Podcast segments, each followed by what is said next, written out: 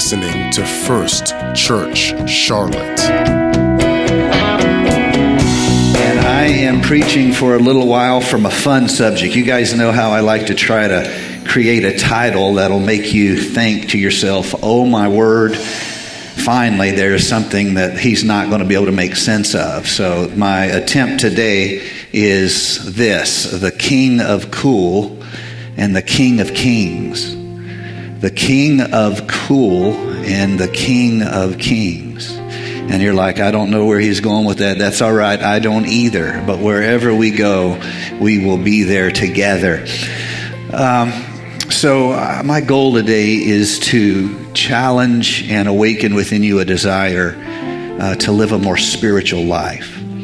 Uh, oftentimes, as a minister, I'll find myself preaching preaching to perhaps saved people um, and perhaps people who are needing to take a step of spiritual growth in a ministry area.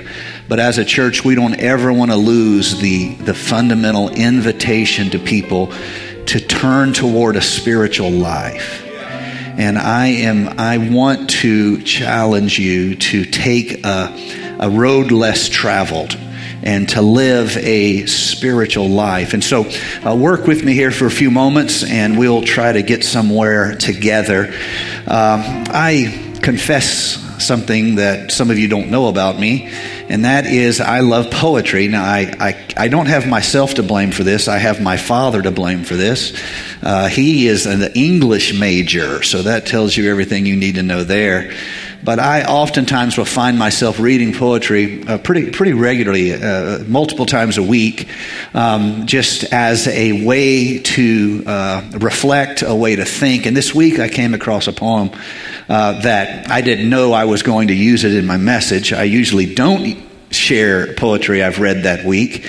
Uh, but it's by the poet W.S. Uh, uh, Merwin, W.S. Merwin. And it's a very short poem. It's entitled Separation, and it's just three simple lines. And so I'm going to give you the lines uh, really quickly. Your absence has gone through me like thread through a needle. Everything I do is stitched with its color. Now, there's a couple of images happening here, but the point that the poet is trying to make to his beloved um, is whether you are there or not there, I find that you are stitched through my life. In other words, if you're here, uh, you're marked in your presence. If you're not here, you are marked in your absence. And I believe that this is very, very truthfully said about the presence of God in our lives. We can choose to live quite spiritual lives. We can choose to live lives of faith, and we can pursue the presence of God. How many of you want to pursue the presence of God in your life? When you do that, He responds to your pursuit of Him. If you make time in your life to pray, if you make time in your life to reflect, even if you don't consider yourself a prayer person or a prayer warrior by uh, the terms that you have heard other people express or the way they've described it, if you simply make quiet time in your day to consider eternal things, you will find that the presence of God responds to the effort that you have made. We like to say uh, he is as close as the mention of his name. And we, we say it as church people, but I, I want to say that before it was said by church people, it was felt by sinners who mentioned the name of Jesus in the middle of all of their distraction and the middle of their drama. God does his best work often in places where you're surprised to feel him. You come to church, you expect to feel God in church, but I, I, want you to know that the person who is not right with God, and they may have spent the last few days kind of in that, you know, classic life of excess and they're doing sinful things and making sinful choices. But I want you to know this God will meet them right there and touch them with his presence right there. He literally is as close as the mention of his name. And if you will make the smallest effort, I promise you, you will find that the Lord has been standing at the door of your heart knocking waiting for you to make just the littlest, the smallest effort toward Him. God, if you allow space for Him, will mark your life with His presence.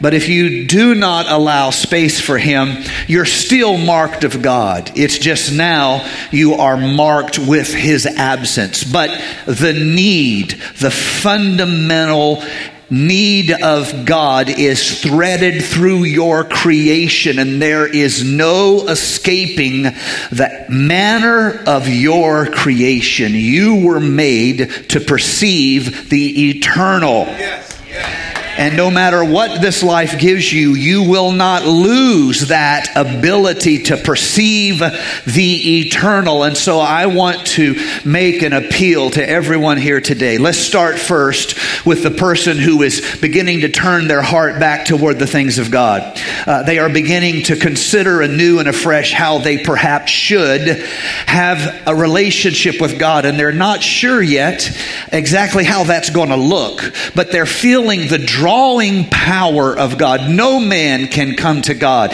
unless the Spirit of the Lord draw him or her. I want you to see you might be at that first, you don't know what it's going to look like. You've known other church people and you don't think you're going to look exactly the way their life of faith looked.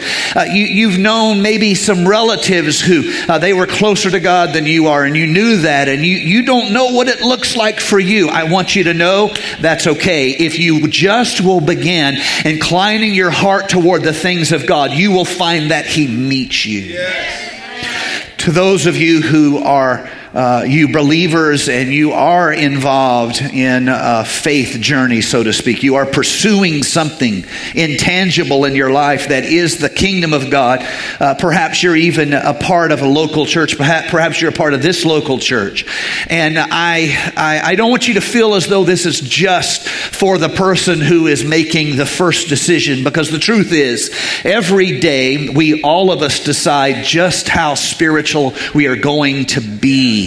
We decide what we're going to major upon. We decide what is going to constrain us and what is going to invigorate us. We decide on a daily basis the nature of faith we are going to live and choose. I want you to know, even if you've been walking with God, your breakthrough of spiritual effectiveness may begin with a decision where you say, I'm going to be more spiritually intentional than I have been.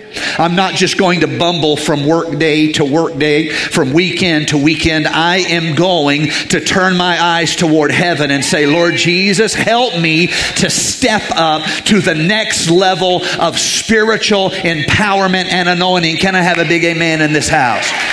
When the church begins calling on the Lord, things begin to happen. When the church becomes intercessors, when we get hungry, let me remind you that if the church is not hungry, you can hardly blame the backsliders of the city for not being hungry. Hunger starts with the people who desire and hunger and thirst after righteousness. Hallelujah. So uh, let me tell you about the time when the king of Cool met the King of Kings. Now, a lot of you are thinking, who in the world is the King of Cool? I want to assure you it's not me. I am not, I'm far, far from the King of Cool. And I want you to know that uh, depending on how well versed you are in Americana uh, and the little minutiae and uh, trivia of America, um, if you are of a certain age, you know who the King of Cool was. Now, it's not for the millennials and young younger, y'all have no idea who uh, the king of cool was. This is for the boomers and above. The king of cool was originally Steve McQueen. He was the king of cool. He was given the title the king of cool by his generation. He was celebrated as the coolest of the cool, the baddest of the bad, the chillest of the chill, and the dopest of the dope. Mm. Now, let me just speak to our young people right up here who are shaking their head at my attempts to be cool. She's this humiliating. Oh, don't stop it, Pastor. You're just embarrassing me. Uh, I, I want to tell all the young people there was a day when your parents were cool. I know that day has passed. I know there was a day they were so stinking cool, no one knew what to do with them. But see, then something happened. It's called kids. and once the child came into the life, the cool factor went on a ski slope and it went straight toward the bottom. And now, if you have kids, you know just how uncool you are. But in American urban legend, the king of cool was Steve McQueen. Let me tell you about Steve McQueen. He was the superstar of superstars in his day. He was famous for classic films like Bullitt and The Great Escape and others. Uh, if you are younger than the age of 40, you have no idea what I'm talking about. Um, interestingly, though, he had a very abusive childhood. Uh, he, uh, his, he suffered under various stepfathers who physically beat him. I don't mean like spanked him for his own good, I mean beat him with their fists. Um, he had stepfathers who would lock him in a cupboard and leave him locked in that cupboard, lock him uh, in closets and in, in attics. And uh, as a result, this put a tremendous anger and rage in him, and he had no belief whatsoever in God, no belief in anything uh, of that like. And he, after this painful, painful, abusive childhood, came into his early adulthood and discovered that he uh, had something that the movies wanted. Uh, he was super good looking guy. He more than that, his the thing about being a movie star is you have to have this whole package effect. It can't just be your looks that are good. Your gestures have to be good. The way you speak has to be good. You have to be the king of cool to make it there. And he didn't just make make it, he went to the top. Uh, he had fame, he had fortune. Everybody wanted to be his friend, everybody wanted to hang out with him. He went from being weak and powerless and abused to being uh, powerful and rich, desirable and famous. And in, after this transformation, which surely must have felt quite surreal in his life, um, he spent most of his life life with no patience for religion, no patience for faith. Uh, in his later years, however, he, he met a, a man um, who was a, a, a, an instructor pilot. He taught people how to fly, and uh, Steve McQueen was going to get his pilot's license, and so this man became his instructor uh, in uh, piloting an airplane. And this man was the the the right kind of Christian uh, to meet. What I mean by that is there's some Christians that after you meet them, it is increasingly unlikely that you will ever become a believer. There are some Christians that when you meet them, you leave them and you say, I will never, though it hair lips the devil and freezes over hell, I will never go to church. Uh, this guy wasn't like that. He was the kind of Christian uh, that after you were with them, you were more inclined to consider eternal things than you had been before. And Steve McQueen had never met a Christian like this. And he noticed as he became friends with his instructor that this, this man wasn't just calm as a pilot, but in his decisions of his life, he had this deep seated confidence and he had this profound trust that God was working and God was leading and God was helping him. And this changed everything that Steve McQueen thought he knew about church people. It changed everything he thought he knew about the manner in which a person could hold their faith, the manner in which a person could be a believer. And he decided one, one Sunday morning he woke up and he told his wife uh, to get dressed. And she said, Where we're going? He said, We're going to church. And she nearly passed out seven times because, you know, this was Steve McQueen talking, the king of cool, and we're going to church. And yes, they got their clothes on. They went to a local church and they sat on the back row and hoped no one recognized him. And uh, he would come to faith. He would repent of his sins. Uh, he would he would begin a life of, of, of seeking eternal things at, at this late stage, after he's experienced the worst, after he's experienced the best, he would become a person of faith. Interestingly, when he died later on, uh, he died of cancer, and when they found him passed on uh, his hospital bed, uh, he had a Bible open on his chest, open to John 3:16, which you know, God so for God so loved the world that he gave his only begotten Son, that whosoever should believe on him should not perish but have everlasting life. Now, why would I tell you the story of the King of Cool meeting the King of Kings? Here's why I would tell you that story. Uh, first of all, we all of us um, are tempted to think we know what would make us happy.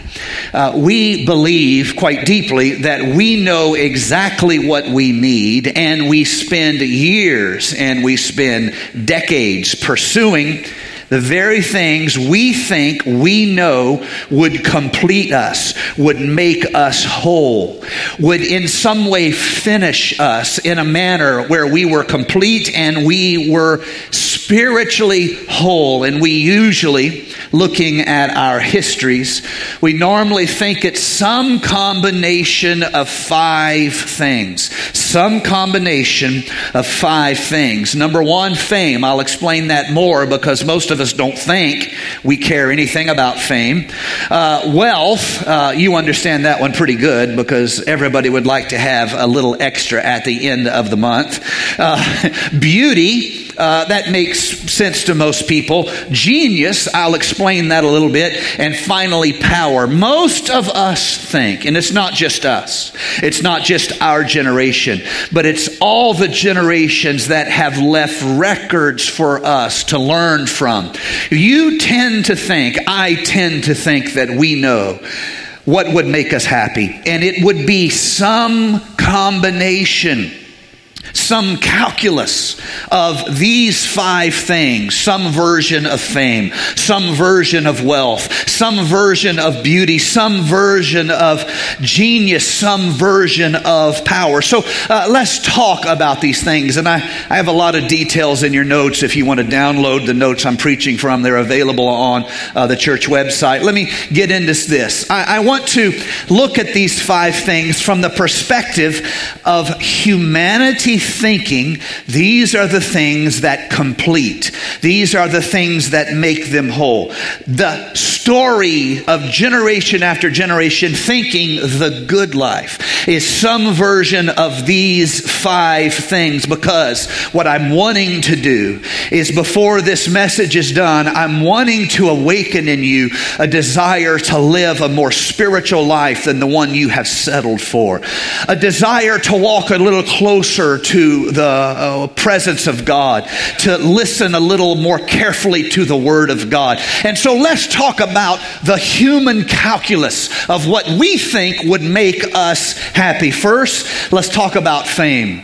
Fame is more attractive to the human condition than it has ever been in human history, largely because of social media.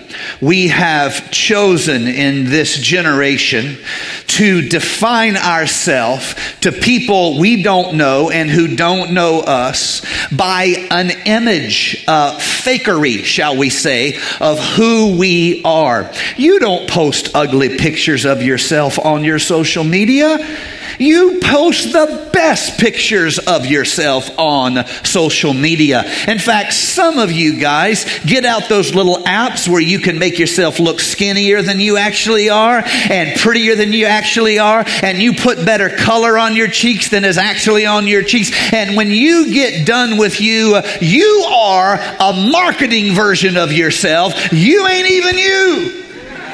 And the people in your lives look at that picture and they don't think, oh my God, he has lost weight. They think, oh my God, he's been playing with that app again.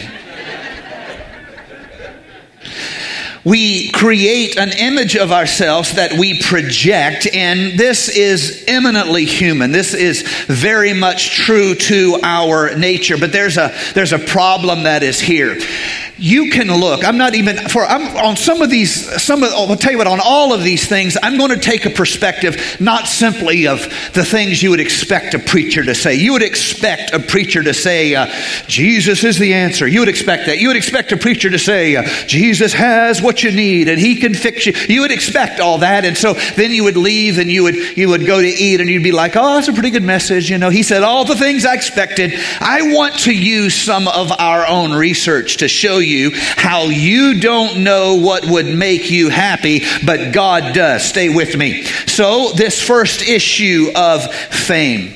Um, most people, uh, researchers will tell you that study this kind of a thing, primarily social science, uh, sciences and psychology and the like.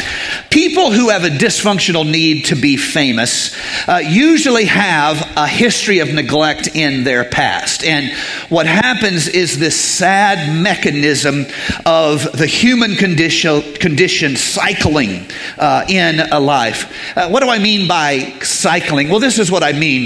Uh, hurting people tend to hurt people, do you see? And uh, broken people tend to break people. Uh, you, you, see what I'm saying? And uh, angry people tend to make people angry. Do you see? There is this brokenness to the human story where if we are not careful, there is a, a, a cyclicality to it all where the, the wheel of futility grinds on and on, and somebody needs to stand up and say, Stop. And so you see in uh, this reality of a kid who feels as though they are unloved or uh, they're neglected by parents who in some way did not return love. And uh, fame allows them to fix their situation by more of the same futility. The cyclical nature of human brokenness continues. Here's why.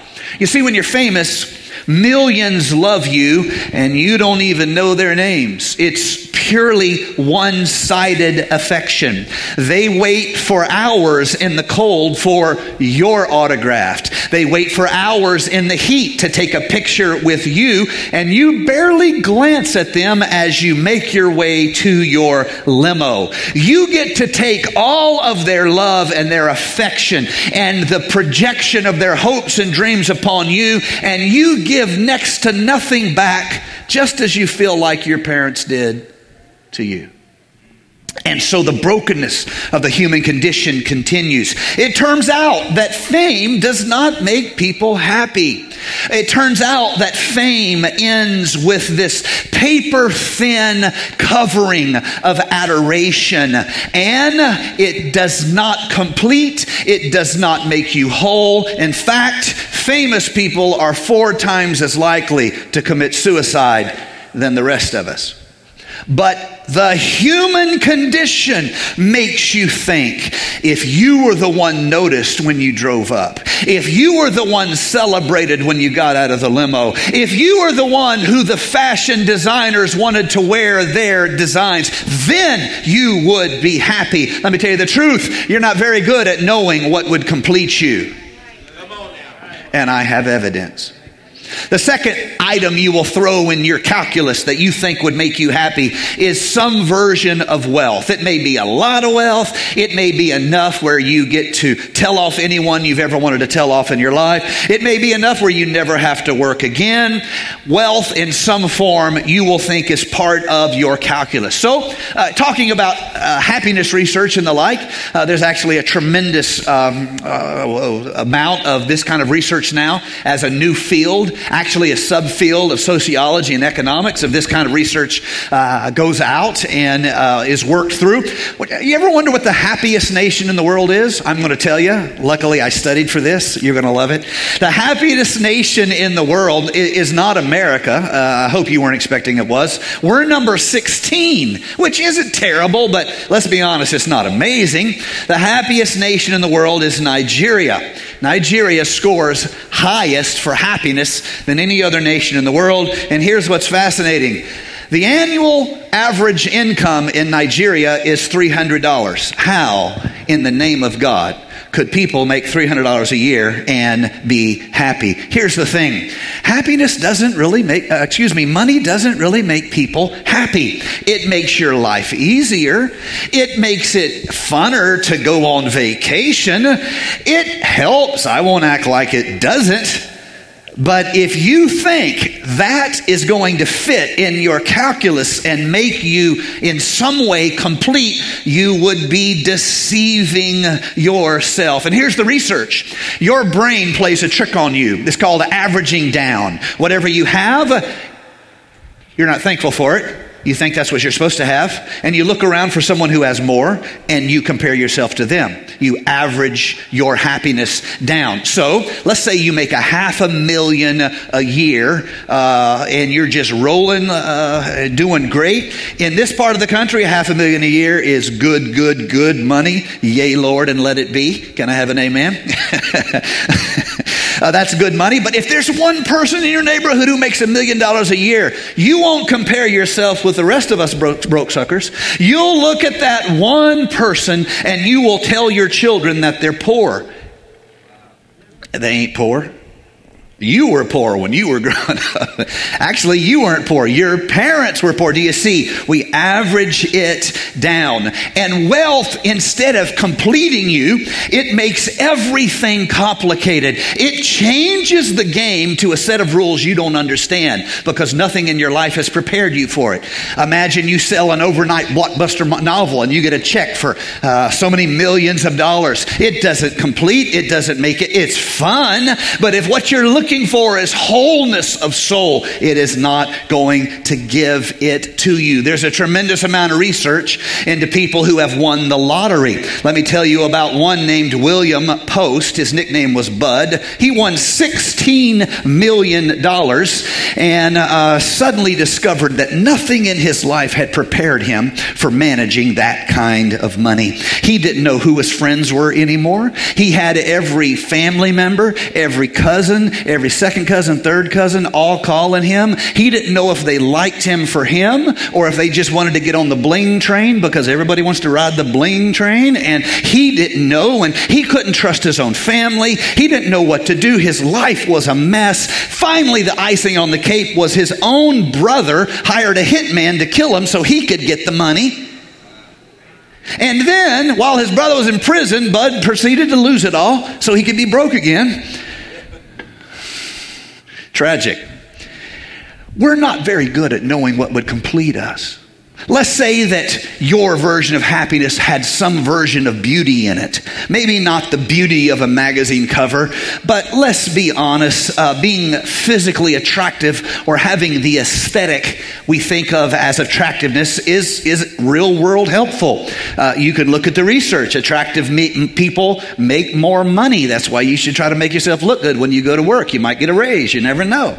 Uh, attractive people make better grades. Quit showing up to college college class in your pajamas, kids.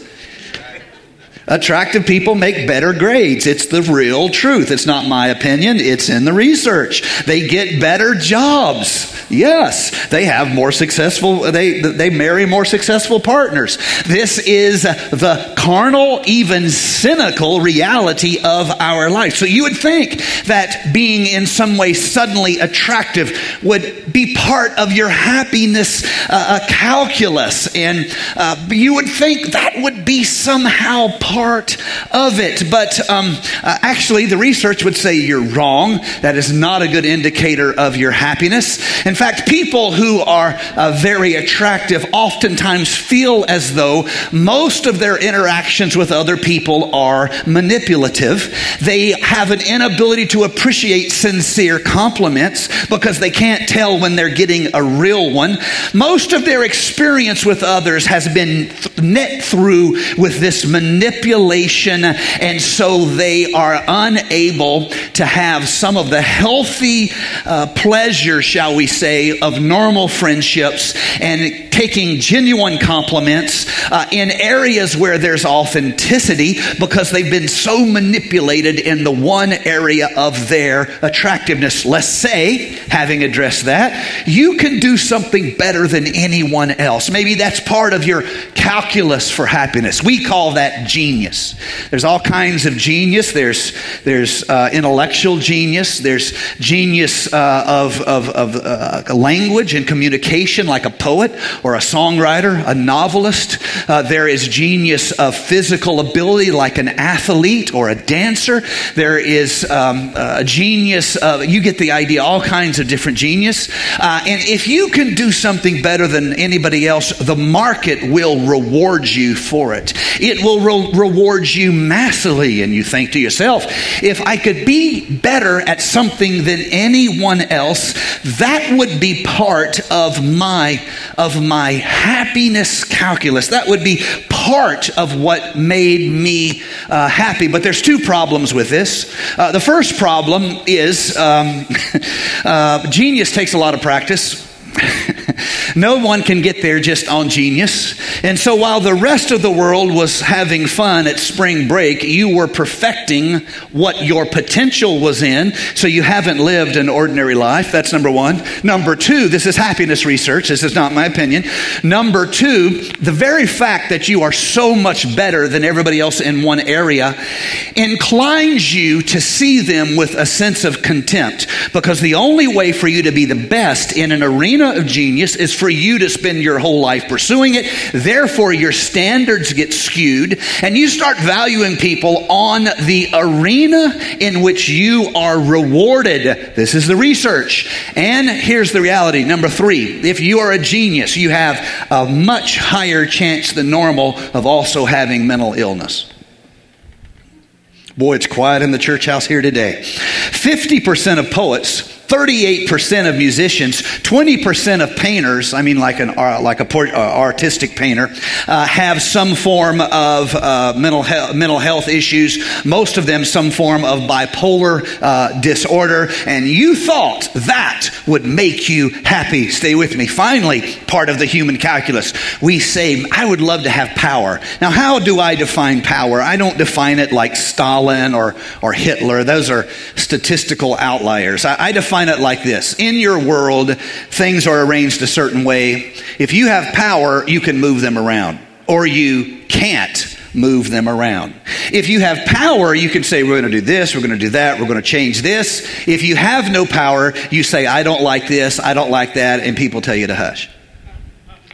You will think some version of power is part of your happiness formula. You will think that uh, fame is some part of your happiness formula. You'll think that beauty and genius and money, it's all some part of it. But you can take every one of these categories, find the people who seem to have it all, and you will find out there is a hole in the center of their being. There is a lacking. They can't always describe it, they can't always define it. It doesn't even matter if you are the king of cool or the queen of cool. It doesn't matter. You are so constructed where this world will never be enough. And I want to challenge everyone here today. I want to challenge everyone watching uh, by way of media. I want to challenge us all to live a life that is more spiritual than what we have been settling for. Because even if you have money, you need something else to finish you. And even if you have beauty, you need something else to make you whole. And even if you have fame, it's not enough. But let me tell you, if you will turn your eyes toward Jesus. Let me be a preacher because that's what you came to see, right? I'm going to preach to you. If you will turn your eyes back to Jesus, it's not just a man who showed us the best possible way of being and living, it is God robed in flesh. Why do I say it that way? It's not enough to see. Let me just talk about Jesus for a moment. Jesus is the brightest star in the philosophical sky. There is no one like Jesus. Now, you can follow after this teacher or that teacher, but the brightest star in the moral sky is Jesus. The brightest star in the philosophical sky is Jesus. The brightest star in a sky of human meaning is Jesus. You say, I don't know about that. Let me tell you how bright his star shined upon us. He is the one who was whole. He was the one who was rich. He was the one who was mighty. And he laid it all down just to tell you, I love you.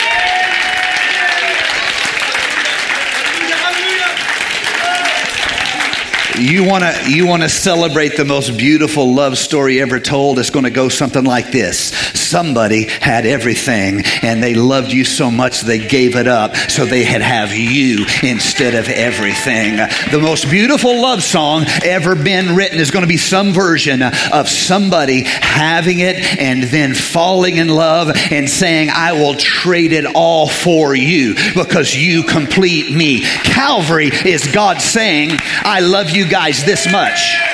I will trade it all for you. All right? He is the most beautiful meaning in a sky filled with meaning. And he represents what it means to come to a broken world and give your life to make it whole. That is the path that he invites all of us to. Do you see? Now let's talk about not the flesh, but let's talk about the Creator because He desired to know you, not simply as a, a, hierarchy of duty, but in a relationship of love. And He risked the heavenly order to have somebody who would love Him uh, without needing to be forced to do it. God risked everything, the heavenly order, to create some being that could choose to love Him. That's what the book of Job is about. If you take everything from Job, will he still love you? God says, I think he will. I think it was a bet worth taking. It was a risk worth taking. He's not an automaton. I'm not forcing him. Even when bad things happen, he gets to choose. And in all these things, Job did not curse God. He did not charge God, but he in the suffering chose God. And all of heaven said, See, that's what I'm talking about. That's the divine love story right there in a nutshell, so to speak. The Creator risked order because He set it aside and said, You know me through love, not through order, not through power. Thus, sin is hell's attempt Lucifer in the garden? I mean, the serpent in the garden? You get the idea? Hell's attempt to destroy what God was always seeking, which is relationship not forced by hierarchy, not demanded by power, not built upon authority, but a love story from beginning to end, from Alpha to Omega, a love story. I am yours and you are mine. I choose you. Some days I might have money, some days I might be broke. I choose you. Some days I might be healthy, I might be sick. I choose you. I may have everything I think I want, I may have nothing I think I want. I choose you. Musicians, you can come. I'm trying to end here, but I've got so much to say and so little time to say it all in. Here's the thing this Creator, this God that we all serve, Yahweh, Jehovah, the beginning and the end, the I am that I am. Language fails. Do you get the idea? Language fails. And uh, this, this first mover, this eternal one, um, he had all five. do, you, do you understand everything we think we want? You see, our problem is not just lust after the world. It's not just lust after each other uh, in the form of attraction or the like. It's also lust for the things of God. That's how Eve was attracted. Uh, the Lord doesn't want you to have this fruit because then you'll be like God. That's the problem with Lucifer. I want to be, I, I, I will ascend to heaven. We have this problem with the big five, and we think that's what it's all about, and that is not what it is all about because God had it all.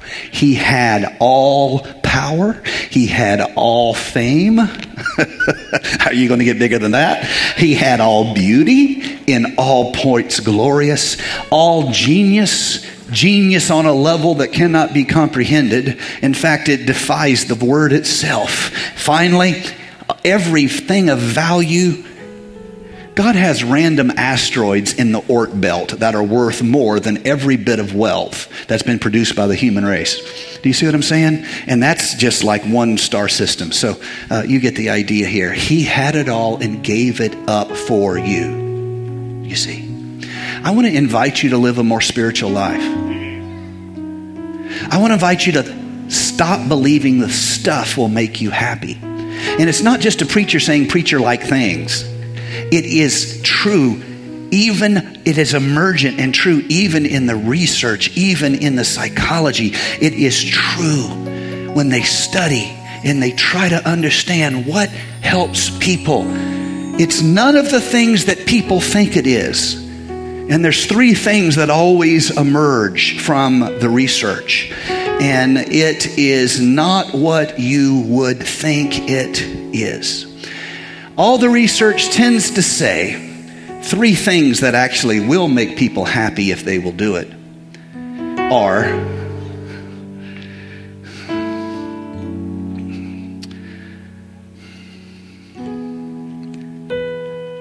friendship, altruism, and faith. Religious practice. Okay, now I probably didn't blow your mind, but um, let me say it this way Could it be that God knows you better than you know you? And you think all this junk will make me happy, and God says, No, no, no, no. Love one another. We say, I need this and I need that and I need this and I need that. Oh, no, no, no, no, no, no, no. If they ask you to carry it a mile, carry it two. It's better to give than it is to receive. Receiving doesn't make you happy. Giving does. It's the craziest thing. I don't even have to quote scripture. The scripture was right 2,000 years before the research caught up with it. If you don't want to believe me, believe the research. Three things connection with other people, doing good, altruism, helping others, connecting with God, religious or faith type practice. Now, I want to give you a scripture, and I want to let this be uh, something that we we don't just quote one to another, but we perceive and we integrate into our life. Titus chapter three, verse number five. I love this passage. He saved us not because of righteous things we had done, but because of His mercy. He saved us through the washing of rebirth and renewal by the Holy Spirit.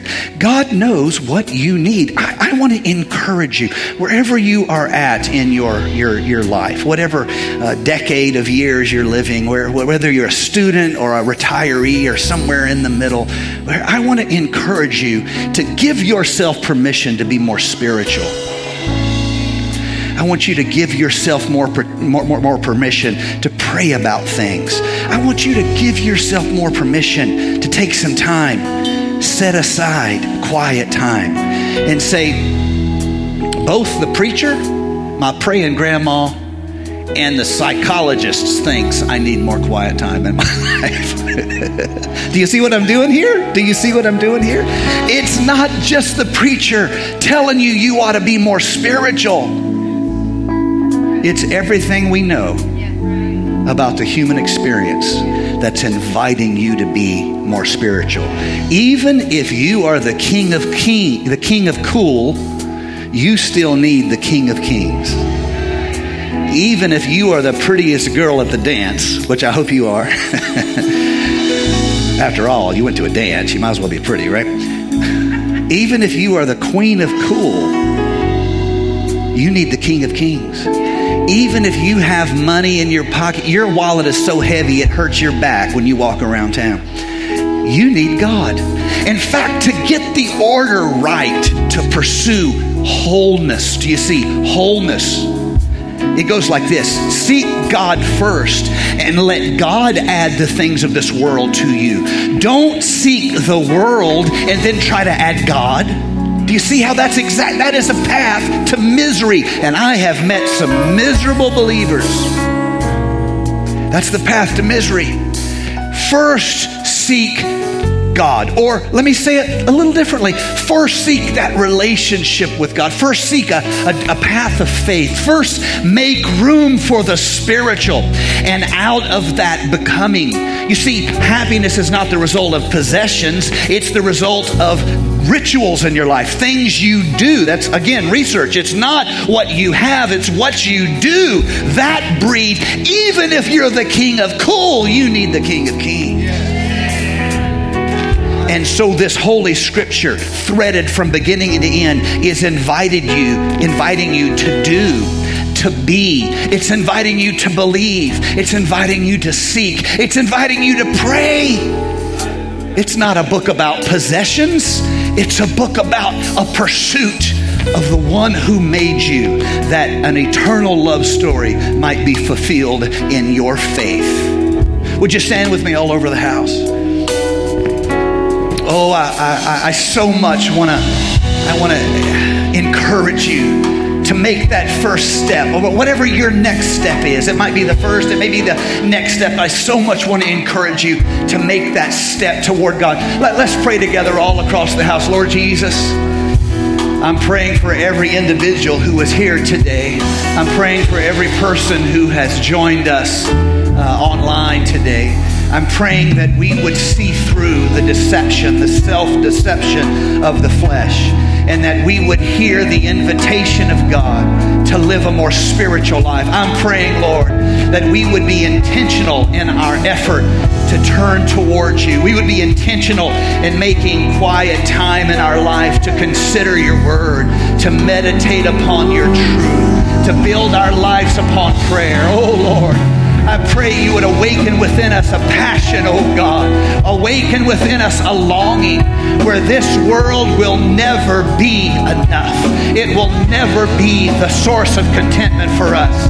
We rather would build our life upon heavenly foundations than pursue the pleasures of the world that is just temporal and seasonal in our life. Anoint us for your work. Wash us from our sin Fill us with your anointing. In Jesus' name we pray. Our worship team is going to lead us in worship. Would you take some time right now and stand in his presence and turn your hearts heavenward? Oh God. Thank you for listening to First Church Charlotte. If this podcast has blessed you, please rate it with four or five stars. By doing so, you will help others find our free podcast and bless them. If you're in the Charlotte, North Carolina area, come worship with us at 4929 North Sharon Amity Road. For information about service times, church ministries, and so much more, visit us online at firstchurchclt.com. If you would like to help support our efforts, please text GIVE to 704 445 5353. We pray God's richest blessings to you. Come, worship with us.